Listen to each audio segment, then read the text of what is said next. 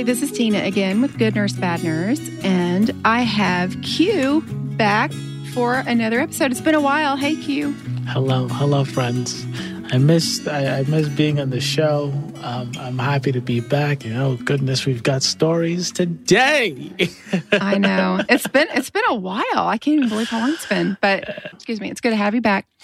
Thank you. We we have a couple of really interesting stories. One of which I just want to say up front that this is a sexual assault case uh, from it is a, a, bad nurse and it's a sexual assault case. So again, you know, like I always try to say, trigger warning. If you don't want to hear details, I'm, I'm not going to go into specific details, but still, it's it's difficult to listen to.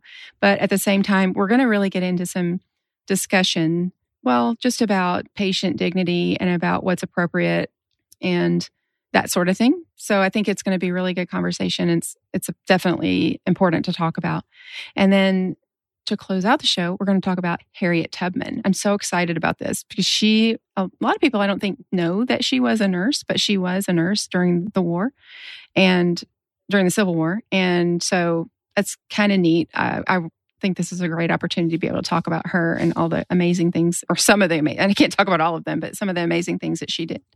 So, and then afterwards, after this episode, Q and I are going to have a little conversation just about some current events that are going on. And we will put that on, probably put it on YouTube and the, on our website. And Q may even use it. Uh, we're video, we're using the video for this as well. So that'll be available also. When Tina says that uh, a couple of people didn't know she was a nurse, she's talking about me. Okay, so don't feel bad. don't, don't feel bad if you didn't know, because I didn't know. I had no idea. And if you're listening to this and not watching it, know that my skin is as black as Harriet Tubman's. all right, so if, if I didn't know, don't feel bad that you didn't know. I had no idea. I said, Tina, don't lie to me. Don't lie to me. But it is it is good to know that she was one of us. H mm-hmm. Tubbs. I'm telling you, I'm excited for this episode. T- Tina, thank you for having me back. Yeah, it's good to have you. So, our bad nurse this week is Giovanni Hechavarria, and I'm just gonna that's my pronounce that's my pronunciation, and I'm sticking to it. So, this nurse was a, apparently in July of 2016. He was working at a Cape Coral hospital in Florida, and he was accused by a patient of sexually assaulting her. And apparently, that wasn't the first time that he had been accused of that, because the first patient that reported it about a year earlier didn't actually, there was no investigation, or at least the investigation didn't bring up enough evidence. So nothing was really done about it. So finally, after a patient came along, um, a victim came along that saved a towel that had evidence on it that he had he had sexually assaulted. Um, then they opened an investigation and he was fired. So in January, the case went to trial and three former patients shared their testimonies against him. And they are really gut wrenching testimonies. It's really bad so before you get into these actual testimonies, I like this. So like I, I, was, you know, it's been a little bit since I've been back, um, and usually it, we, we, do it the opposite way. Well, what I remember is doing it the opposite way, where you, you know, it's up in the air. Maybe the husband did it. Maybe the nurse did it. Maybe she yeah. didn't do it. Who knows, right? Mm-hmm. Um, this right off the bat, you know, he's a bad human being. Like you know, he did it, right? So there's no guessing game here, right? And mm-hmm. and the thing is, it's because it's so recent, you don't want to be playing that game. Um, no. The facts are out there. We know what happened, so let's tell it how it happened. So mm-hmm. I know they mentioned the trigger warning in in the beginning, but like, it's really f- messed up what what this former nurse did, and uh, it's kind of scary. And, and like you forget You just forget how much trust people have in nurses and healthcare providers, you know, sitting in the room getting naked in front of people. But like, it, it's a scary situation. I think a lot of people, well, I'll just speak for myself that uh, what the way I generally will kind of, I guess, make myself feel okay with it is I just think this person is a professional. They've been trained to do this. They, they do this all the time. This this not the same as just some random person, you know. um, or someone who isn't medical. And so that's how I kind of make myself feel better if I'm put in a situation where, you know, to get a an exam or something from a from a gynecologist who's a male. The the thing is, like these women, I'm sure we're we're going through that. Like if they were having to get a bath or say maybe get cleaned up because I know one of these women had C. diff, and we know, I'm sure everyone listening, if you're a nurse, if you've been a nurse for any amount of time, you've probably had to clean people up who've had C. diff. It's very difficult to control. And usually the patients are really embarrassed. And so, you know, I'm sure that these women were, had kind of in their own minds found a way to, to feel okay with it and maybe to not try to not feel as bad about it because that's what you have to do, right? You have to kind of that's what and, and, usually as an as their nurse i'm trying to, to, you know when they say things like oh my gosh it's just so embarrassing i'm i'm just like are you kidding me? Don't i this is my job. I it's fine you know and they'll apologize i'm so sorry i'm so sorry. I'm like it's literally my job. I signed up for this. This is what i want to do. It's not no one's making me do this I chose to do this. I went to school to do this. It's okay, you know, and that's that's what you should try to be doing for these people. But then this happens, and it's just like if you if you get violated like that at a hospital, you know, the only time I'd ever go to a doctor's office if I had my best friend, my you know, my boo boo right next to me, and my shooter right behind me. Like you'd be scared of hospitals. You'd be scared to be mm-hmm. in a room with anyone you're so supposed to trust ever again. Right. Yes. Well, the first woman told jurors during her testimony that Hechavarria was working as her nurse. It was an, he was uh, a night nurse, and that he sexually assaulted her twice in one night. She was there recovering from flu-like symptoms. She was she had severe flu-like symptoms, and so and I'm not I'm not going to go into specific details. It's hard enough to just say just in, to speak in generalities. But he did. He was touching her, feigning to check her vital signs. I guess.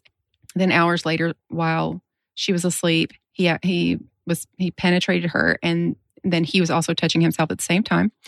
And she woke up to this happening, and she asked him what he was doing, and he she told him to get out of the room and she said that he looked at her and said, I'm sorry, no one will find out, no one will know. So she said she reported that incident to the police the day after she was discharged from the hospital. That police investigated the case, but then dismissed it because they said there there was a lack of evidence. Once you know, once the ac- other accusations started happening, they reopened that case.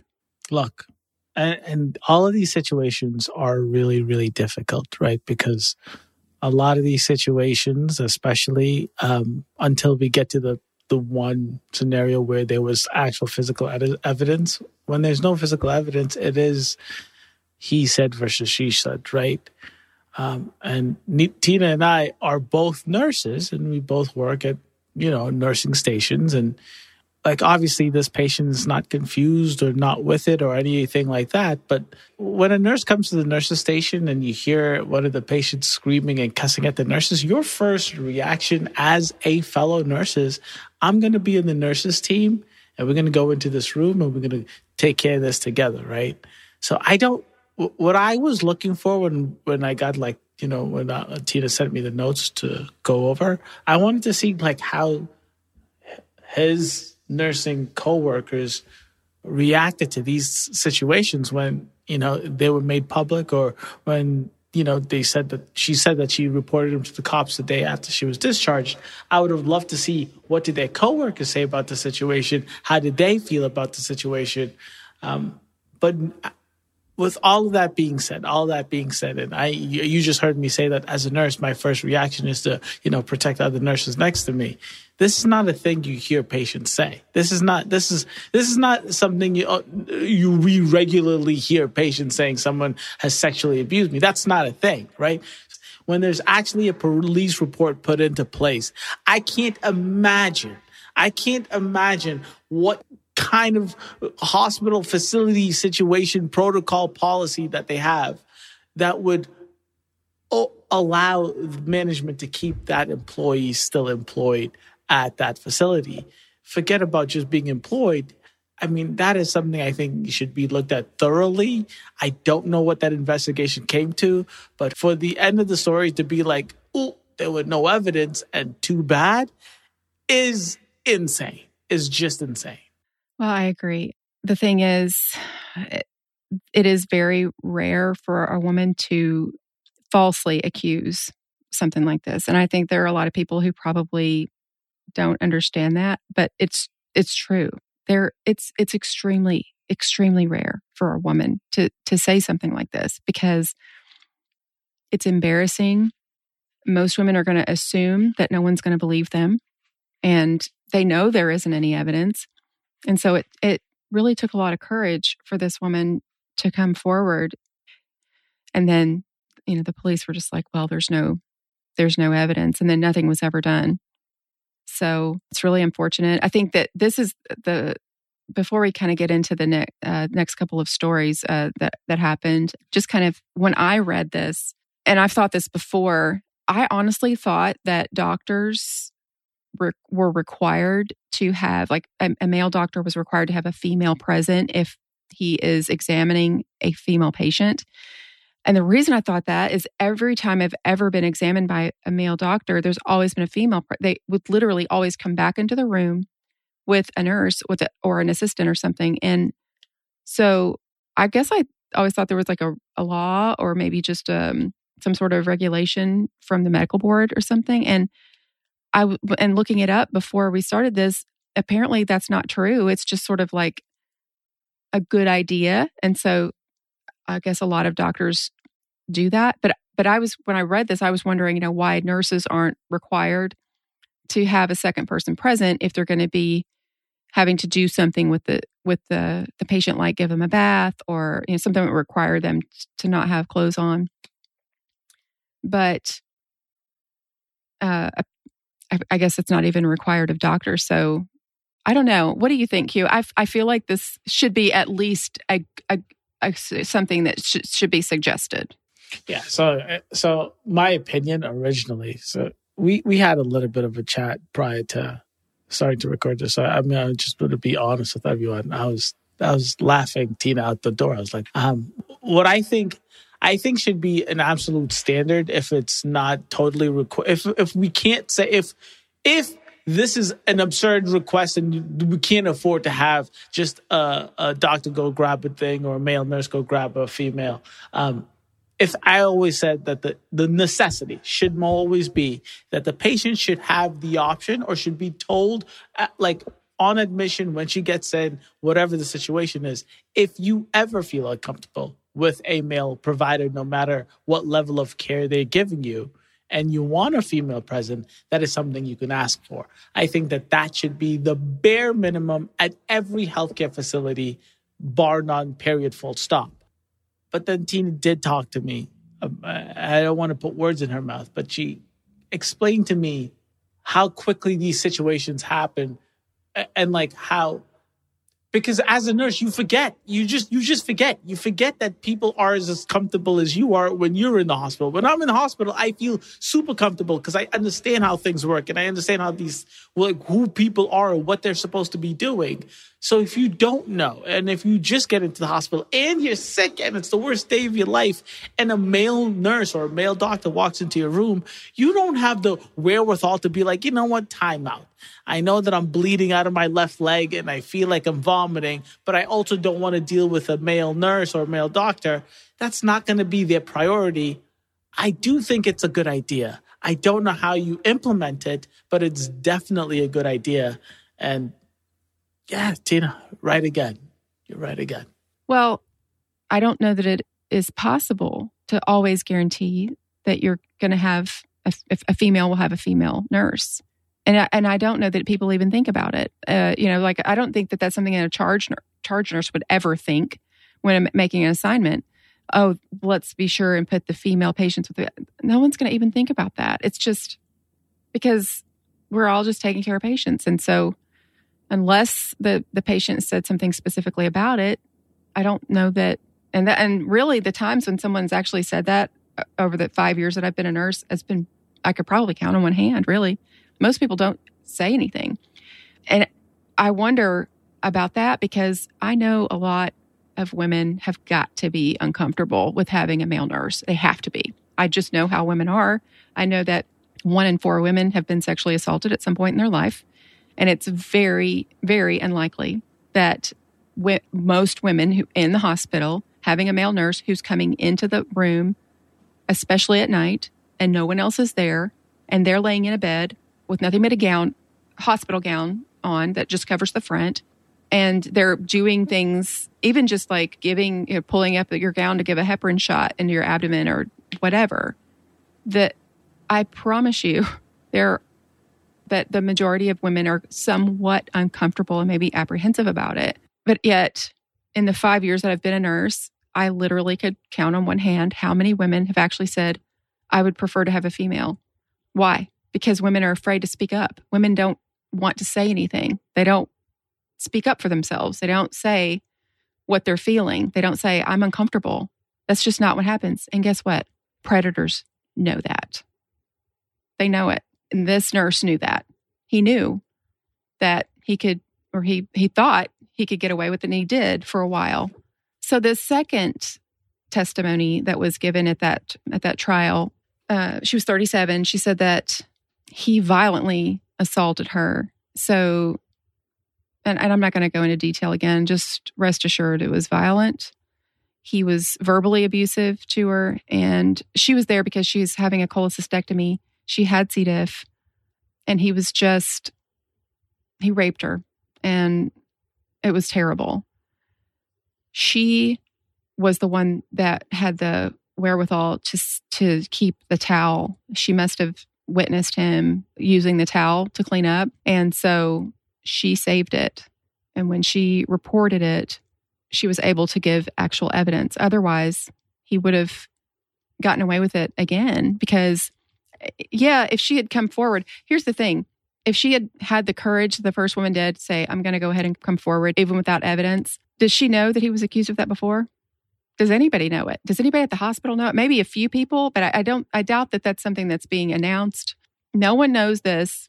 And so, unless this, she comes forward and says something, and then you can see a pattern, that's going to be the only indication that it could be that their uh, accusations could be true. Does that make sense? It's like no, it makes sense because outside of the outside of an actual pattern, it ends mm-hmm. up just being she says I did it, I say I didn't, mm-hmm. and that ends up being who do you believe in the situation, right? Um, but with a pattern, then it's like, yeah, say homeboy's done this before. Yeah, and so what when when you couple that with the fact that women are very likely to not report something like this. They're a lot of times they won't even they're not going to even try to fight back because they're paralyzed by fear and shock and they don't know what the person might do if they were to fight back. They just don't know what to do. And so just out of pure fear and self-preservation, they don't say anything and that happens a lot. And I think uh, maybe maybe a lot of people think that if you're being raped, you're going to fight, and the person's going to have scratches on them, and you're going to have bruises, and that's not that's not the way it happens a lot of times. Uh, yeah, it's really scary to think about. I mean, it, it really is, and like, I have no way of trying to understand the situation. So when I use this example, please just, just try to hear me out, right? when we do when you do those orientations uh, at a new hospital and you have to go through the same training to do the Hoyer lift or the bed turning machine or whatever the hell your facility has, and they ask for volunteers, right? And I always volunteer because you know I'm that kind of guy. I'm a good student, thank you. But you learn very quickly that when someone touches you, like you want you need a hundred percent okay for a person to touch you before they touch you. And like, I don't think as nurses, as healthcare providers, we know how often we touch patients.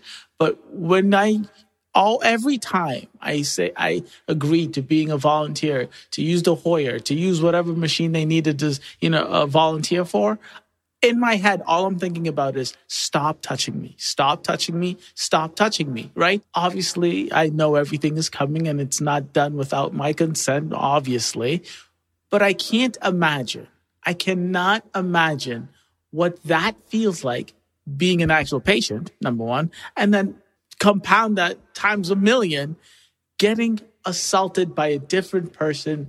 Yeah. Well, I, I think that it's really impossible for someone to put themselves in someone else's experience but just trying even trying to remotely get close to what someone's thinking i think that's really good what you said this that experience of lying down we had someone volunteer one time to be put in restraints for like an entire meeting that we were in. So we put her in restraints, four point restraints in a, in a bed, in a hospital bed. And they had put this hospital bed into this conference room. And she was in those restraints throughout the whole meeting. And by the end of the meeting, she was just, you know, supposed to say how she felt. And she was just like, it was the way she described it was terrible. And I, it really kind of opened my eyes to not that I wouldn't have thought about it before, but it just made me more aware of how vulnerable you feel. Imagine, you know, you're vulnerable enough just being in the in, in the hospital, just being in in a hospital bed. But then a lot of patients are having to be tied down because they're pulling at lines or they're confused or whatever. So one of these women said that he would well actually the third woman who testified against him said that this nurse would administer Dilaudid to her and that she said that it, it rendered her weak and made her feel glued to the bed and like she just couldn't move um so he would choose to sexually assault her right after he gave her that medicine and he may have thought that she would not be aware of what was going on or wouldn't remember it but that was not true also he told the second victim that no one would believe her and she told him during her testimony, she said, The night you raped me, you said no one would believe me. You were wrong. And I'm just, I'm so glad that she got that uh, moment that she could have that sense of power at, during his trial to be able to just, yeah, to say that. First of all, this is just a nursing thing. If you're giving enough Dilaudid where someone is not able to, you know, maybe it's a little too much on the Dilaudid, but what it, what it made me think right away was so, what about all the other patients who did pass, like go to sleep right after they got their Dilaudid? What about all the confused patients that he had? What about all the patients who had dementia? Knowing the extent of what where he went with just these three patients, and in all three of these scenarios, they're like very common scenarios that us nurses take care of patients with on the daily. Forget about like once a week, twice a week, on the daily. So honestly, they can be tens, twenty, hundreds of other patients that is is taken care of that he has violated. Uh, and and that's a scary thing. Now, every patient that has ever gone to Cold Coral or whatever that facility is is going to second guess themselves and think, was I violated? This is mm-hmm. so much bigger. Yes, it is horrendous that it happened once to one person, but this is it could have happened to so many other people and they had no idea. It's so it's so so scary and the thing that kills me, the thing that kills me. And yes, this is a very biased, very selfish thing, but it makes us male nurses look so bad. It's he is the worst and you don't blame anyone for being afraid after hearing stories like this because you don't want this to happen to anybody. It's the worst. It's the worst thing. Yeah, she said the one place where you're supposed to be safe is the place where this happened. Um, she said, I thought I was the only one. Then I found out there were others, and it made me feel better that it wasn't my fault. And that absolutely killed me when I read that because I just thought, why do women do this? Why do we always think this is our fault? But that's that's the that is our instinct for some reason to think that we somehow did something the way we were dressed, the, the way that we handled ourselves, something that we said, the fact that we didn't fight back, that we didn't yell for help, that we, we somehow make ourselves. It's just ridiculous. And I just, I hate it for this woman. Any sort of sexual assault can cause PTSD. It can cause um, self esteem issues. It can cause thoughts of suicide. Just horrible um, it just has horrible, horrible implications for for their future forever. issues with sexual intimacy with uh, partners in their future, or if they're if they're married, know, their husband or their you know their significant other. Just you know, one of these women said that she didn't report the attack for two years because she didn't want. First of all, she just didn't want to think about it. She just wanted to pretend like it just didn't happen. But also, she didn't want her fiance to know. She didn't want her dad to know because they would be devastated. So she was putting her her fiance and her husband's needs before her own, of course, and just just didn't want to didn't want them to have that thought in their head. She didn't want her fiance to know that this happened. It's it just kills me. I I, I hate these stories, and it, it would just be so much easier just to not do them. But I felt like this was a conversation that we needed to have. I remember in the beginning when I was uh, new at it, right? And like, yeah, it was weird. It was a little awkward. Yeah, it felt a little funky, but but I feel like that's what every nurse feels like, you know, the first time you give a bed bath to anybody. As even of course, of course, even in female patients when the first time they give a bed bath to uh, a male patient, it's very weird. It's awkward. But then at some point, it, it just becomes okay, this is regular. And then at some point, it's like, it's more than regular. This is your day to day. So this is something you do on the day to day. And I think, yeah, you might get efficient and better, and you actually might be nicer and, you know, be a little less rough with the patient. But at the same time, you get so comfortable, you might, you start forgetting that the patient isn't comfortable with a stranger washing them down, and a patient mm-hmm. isn't comfortable with a stranger of an opposite sex washing them down, right? So, like from a male nurse's perspective, right? When I go into work, I want to get my, you know, I want to, I want to be, I want to get what I need to get done done, and I want to do it the most efficiently, as efficiently as possible, right? If the hospital, the facility we work at does not have a f- protocol policy that asks for that. What do you suggest us male nurses do? H- how do you suggest we go about, you know, like just just being civil about this, being just like just commonsensically good about these things? Because I definitely have just assumed since I've gotten comfortable with doing this stuff, I've assumed that if a patient is uncomfortable, they will say something and I will stop, walk out, get a female nurse, aid someone else to come take care of it in a heartbeat, right? But that is my, like my, my thought process before this podcast was if a female was uncomfortable, they would let me know. But how do you suggest I work around it? Because you're probably right. There are probably a ton more people who are like, I'd rather not, and just don't say anything. Yeah, that's unfortunately that's the way it is. My recommendation, I guess, just without knowing really what to say or what to, I, it's not like I'm an expert at this or anything, but uh, just kind of what I would think would be maybe reasonable would be if you are in a situation where you have to bathe a patient of the of the you know, you're a male nurse and you're bathing a female patient if at all possible. A lot of times we have to have someone else helping us with a bath anyway. Um, why not just say, why not just ask someone, hey, I'm, I'm going to need to give my patient a bath at some point. I am really not comfortable doing that by myself. I don't want to make my patient uncomfortable. Is there any way you could just help me? I can help you do something. You know, what can I do for you?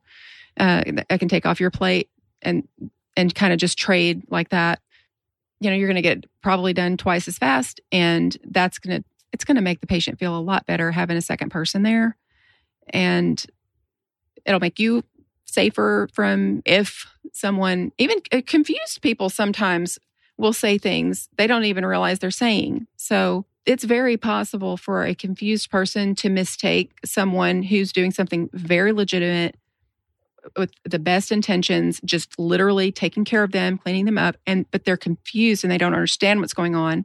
I don't think it would be at all unlikely that someone in that situation might say, might accuse someone of doing something that they didn't do. I think it's just safer to always get a second person. I mean, if if possible, but we all know staffing issues in the hospitals and how hard it is sometimes for us to just get our own patients taken care of, much less trying to help our neighbor with their patients that's why I said, you know, maybe if you could trade trade some tasks off if, if that's possible. But also, I would think maybe it's a good idea to go to your administrators and your hospital and see if you can't maybe get policies changed about this and talk about it. There probably need really needs to be classes and this there needs to be education to all nurses about this sort of thing. We need to be talking about this more. And I don't feel like we ever talk about it. I don't ever hear anyone talking about this. Do you? No, and and that's the thing, team. That's that's why my thought process was where my thought process was because like you said, yes, you can count the amount of people who've asked for female caretakers on one hand, maybe both hands. Uh, and ditto, same here with me. And every hospital, every facility, every place I've ever been to that has had a patient that has had that kind of request has been very good about following those kind of requests, right? So I think people are aware of it to that point. Yeah, I, I think there we definitely need, need to be having more conversations about this for sure. And hopefully this will be kind of something maybe this will kind of people listening to this will it will kind of help them, you know, to be thinking about it. So this nurse was sentenced to 30 years in prison. He it says he'll be on the sexual offender a sexual offenders list, but what I don't understand is I feel like for what he did, I don't feel like he should ever get out of prison. I don't even understand that that there's a chance he's going to get out of prison or there he will likely get out of prison. He was found guilty sexually assaulting a patient. He was accused of the others, but I don't I, I think it was just maybe just the one because they had the evidence. And he faced up to 75 years in prison, but he actually got 30. So I don't know. Yeah. The craziest thing is, it's like after the first accusation and like the first job let him go, he was still allowed to practice as a nurse. I'm like, what? Right? Yeah. Like, what is the Florida Board of Nursing thinking? Does the uh, time fit the crime? I am I'm I'm on your team just because it's three different people. I mean, I mean, it's that, and those are the people, like I said earlier, that we know of, right? Mm-hmm. And look, I don't make the laws, I don't time make the sentences, but and this is, yeah. Well, that's our bad nurse story. It was really, ugh, it was really ugly this week, but I think it was necessary. I'm glad we had the conversation. And if you guys have, if you have anything you'd like to add to that, just send us a message. I'd like to hear uh, your side of it. If you are a male nurse and listening to this, and you have any thoughts about it, I'd love to hear your side of it. I always like to hear different opinions. I'm very passionate about this, as Q will tell you, because we uh, he says we had a chat about it before. we had an, a very heated argument. maybe not argument, but discussion, because I was not about I was not about to let up on that one. Look, listen, listen, listen.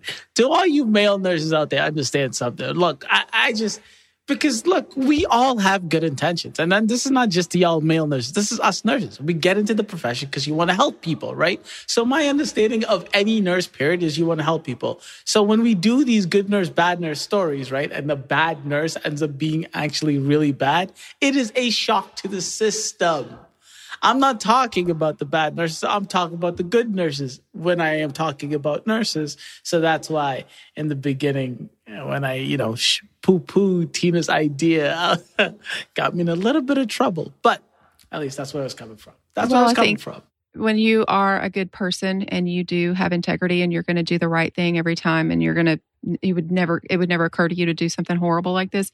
I think that being female and not, maybe not understanding how it feels to be vulnerable in a situation like that that I can understand that kind of being the knee jerk reaction like what are you talking that's ridiculous because you every time you go into a patient's room you're just doing your job. You're getting your job done. I'm sure you do everything you can to make that person feel comfortable and you're just doing what you need to do to take care of them. So for you it would seem silly but you know uh, unfortunately there are always, you know, those few people that come along and you find out, wow, not everybody is like that.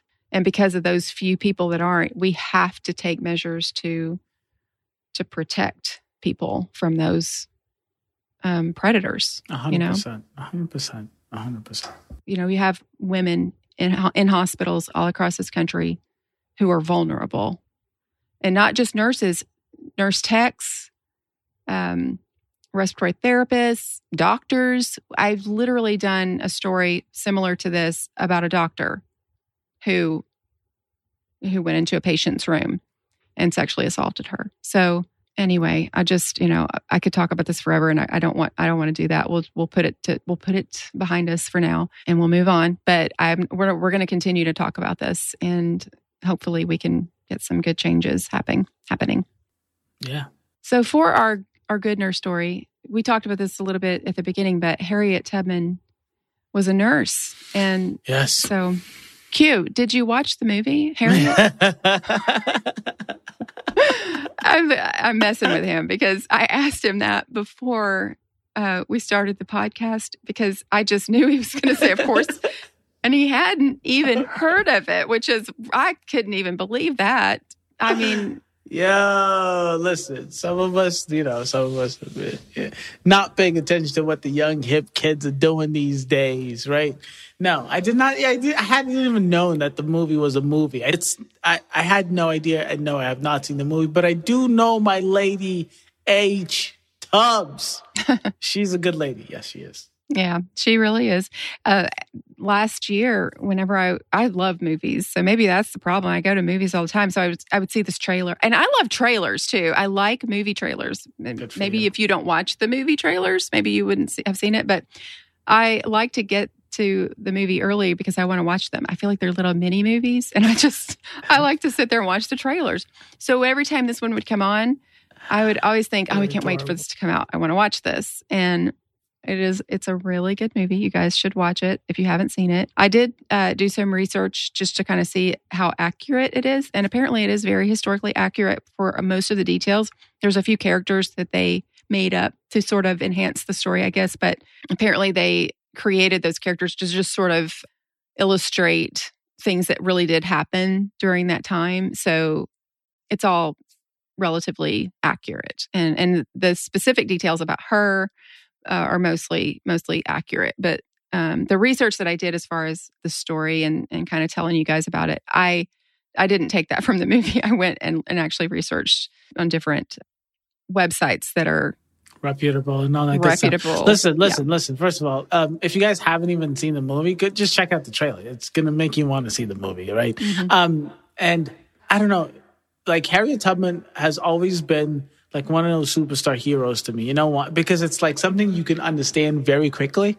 Um, obviously, like I don't know what slavery feels like. I don't understand. You can't understand these things, right? There's certain things you can't understand, but you know what you can't understand? Walking sucks, but no one likes to do these things. And every time every single time I'm on my feet. It's six hours into my shift. I say, oh my goodness, my feet hurt. Or I'm like halfway through my run in the morning. I'm like, oh my goodness, my feet. What about Harriet Tubman? Homegirl was running up and down the country because she was saving other human beings' life. I mean, it, to, when the reason I was so ready to push back on the fact that when Tina told me that Harriet Tubman was a nurse is because that is such good news to me. I feel like I picked, it's just another reason that adds to, yeah, nursing might be the greatest profession in the history of the world because Harriet Tubman is a certified hero. Mm-hmm. Uh, over a 10 year span, she actually made 19 trips into the South and escorted over 300 slaves to freedom, which is really amazing. I've, i saw different accounts of that. So I just kind of picked the one in the number that was kind of in the middle, but I don't know that anyone knows. She may not even know how many. So she says, uh, she said in an interview that she had never lost a single passenger. So apparently she got everyone safely to wherever they were going. She was born a slave in Maryland, Dorchester County, around 1820.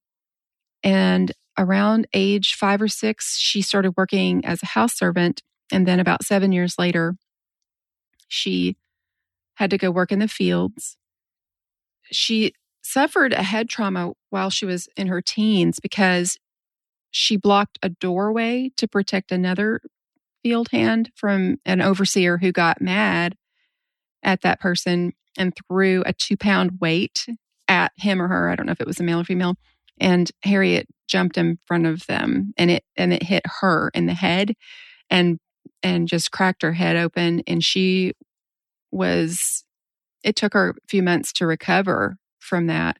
And she still would have, even after she had recovered, she would have she would call spells where she would fall into a deep sleep. So uh, a lot of experts think that she was having seizures because people with you know who have head injuries will have sometimes have seizures after that. So um, that just kind of tells you right there, even from a young age, she was trying to save people and would just put herself in harm's way in order to, to save someone who was being attacked or vulnerable or her, who needed help, I guess.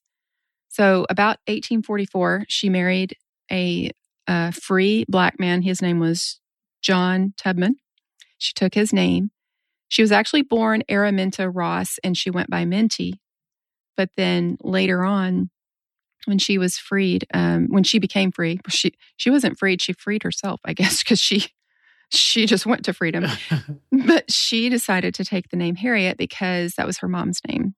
So that's how she came to be called Harriet Tubman. So in 1849, she really thought she was about to be sold, and I, I guess there maybe they kind of will would hear people talking and, and they kind of would know when this sort of thing was going to happen. And she decided to run away. She just decided, I'm not going to do this. I'm not, I'm not, I, I don't want to have to leave. You know, my, if I'm going to have to leave my family, I'm going to do it myself. And so she apparently, according, and again, this is kind of, uh, some of these facts are kind of pieced together from different accounts, but in the movie, there, it was a little different the way she got away but according to some of the research that I did, I think the there was a white woman who was secretly helping people, and she helped her get away. How, however, she helped her. I don't know what the extent of that was, but she went. She got on. She got away on her own, and she traveled by herself. She did not have anyone to travel with, which is just amazing. She followed the North Star, it said, and got to Pennsylvania and then to Philadelphia she was able to get work there and saved her money.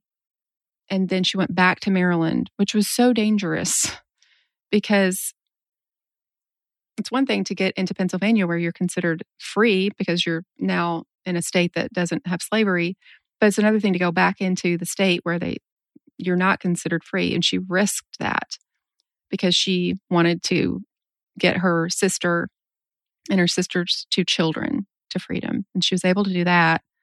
Then she went back again to rescue her brother and two other men.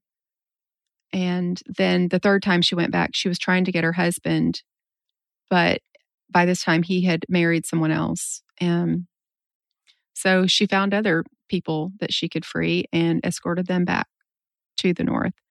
She just kept doing that over and over again. It's just amazing to me. It was so dangerous. I think it would be easy for anyone and and and I think anyone would would understand if she had just gotten to Pennsylvania and stayed there. Nobody would blame her. No. you know, to just you you fight you fight hard and you get you get there and you're free now and I don't think anyone would blame her for not going back.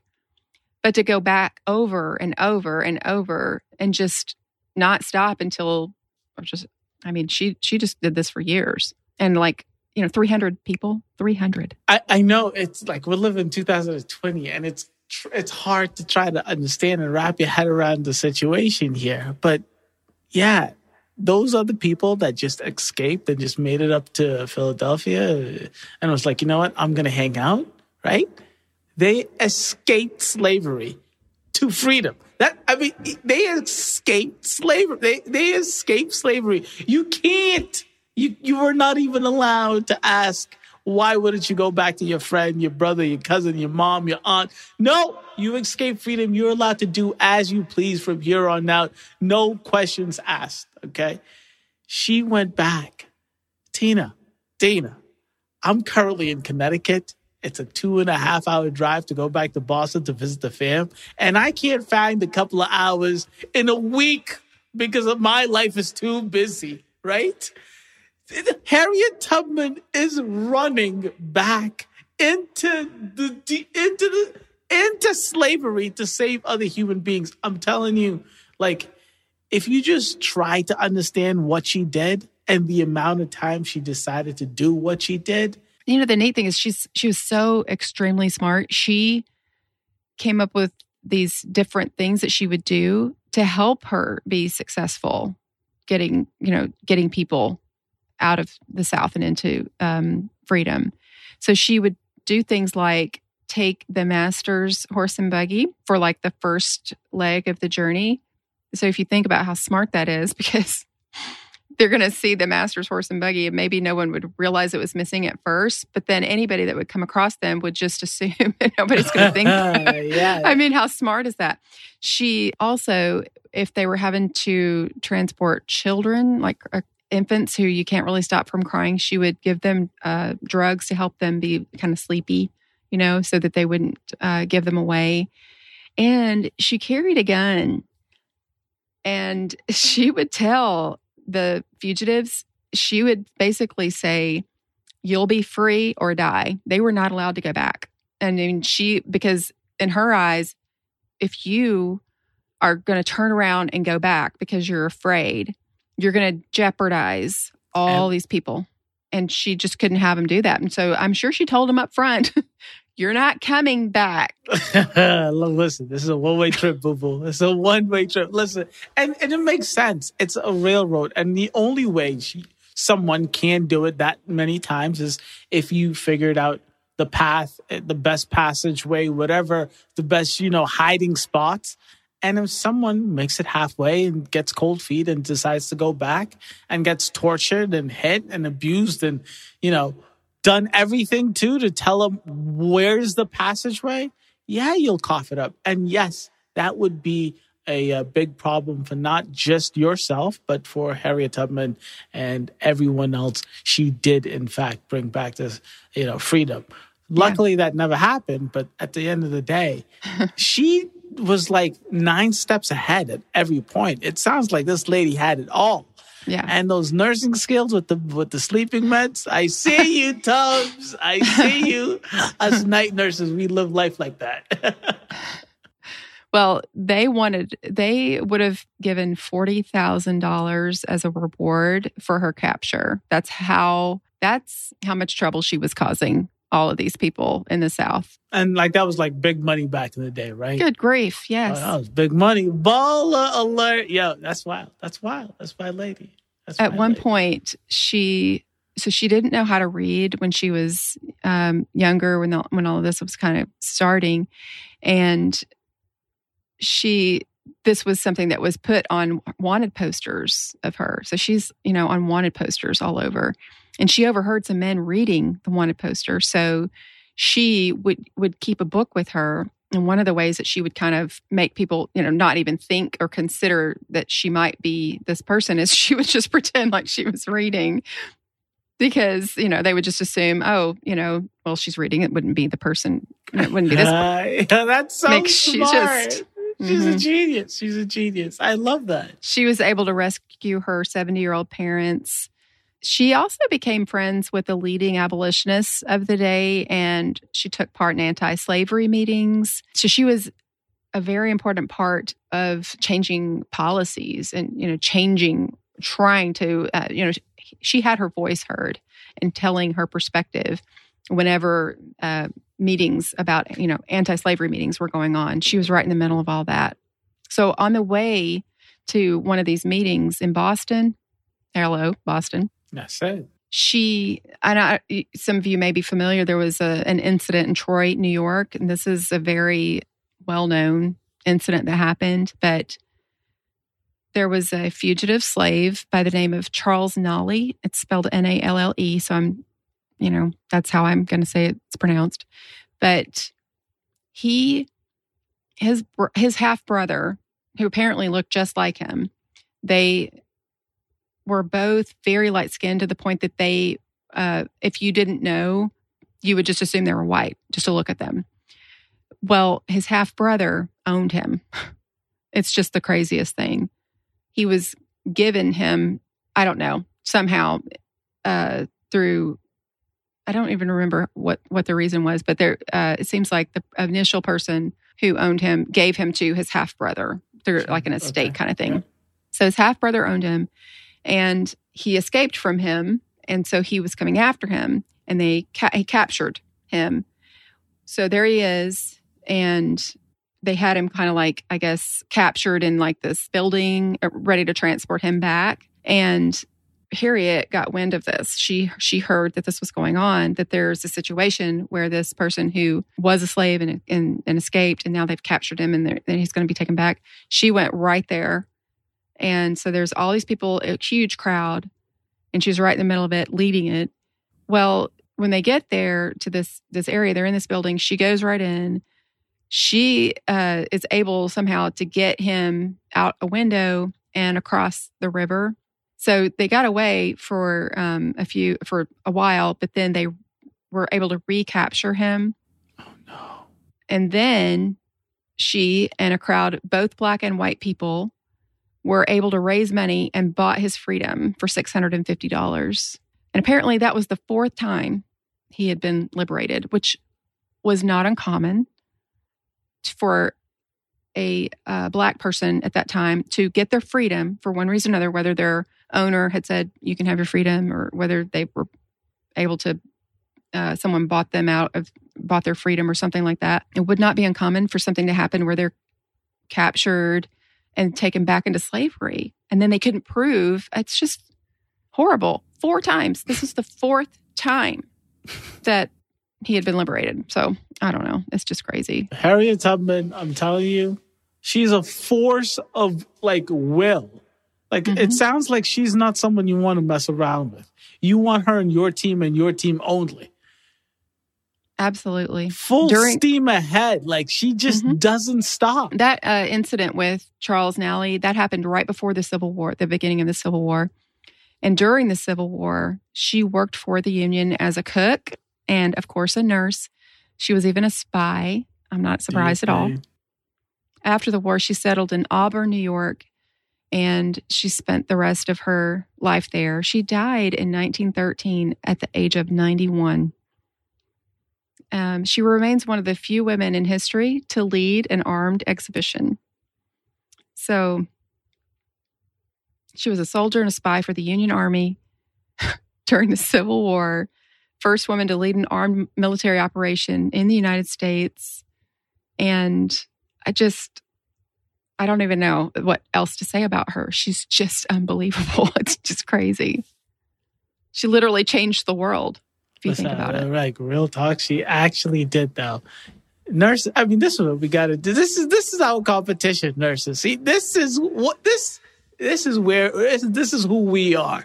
Harriet Tubman is the essence of nursing. I'm t- yo. Well, I'm really proud of her, and I'm proud that um, I'm proud to. She makes me proud to be a nurse. I love nurses like this, and I I was so excited uh, to be able to to do this story and talk about her, um, especially during the time that we're in right now. It's just which I think it's it's really sad what's going on, but there's also some really good change. I think I can tell that's happening. Oh, it's coming.